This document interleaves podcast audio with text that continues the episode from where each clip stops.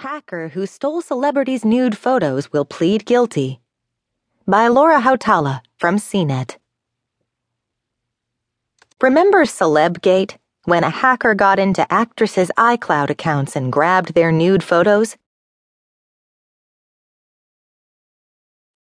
The feds never forgot, and on Tuesday, the U.S. Department of Justice said Ryan Collins, 36, has agreed to plead guilty to the 2014.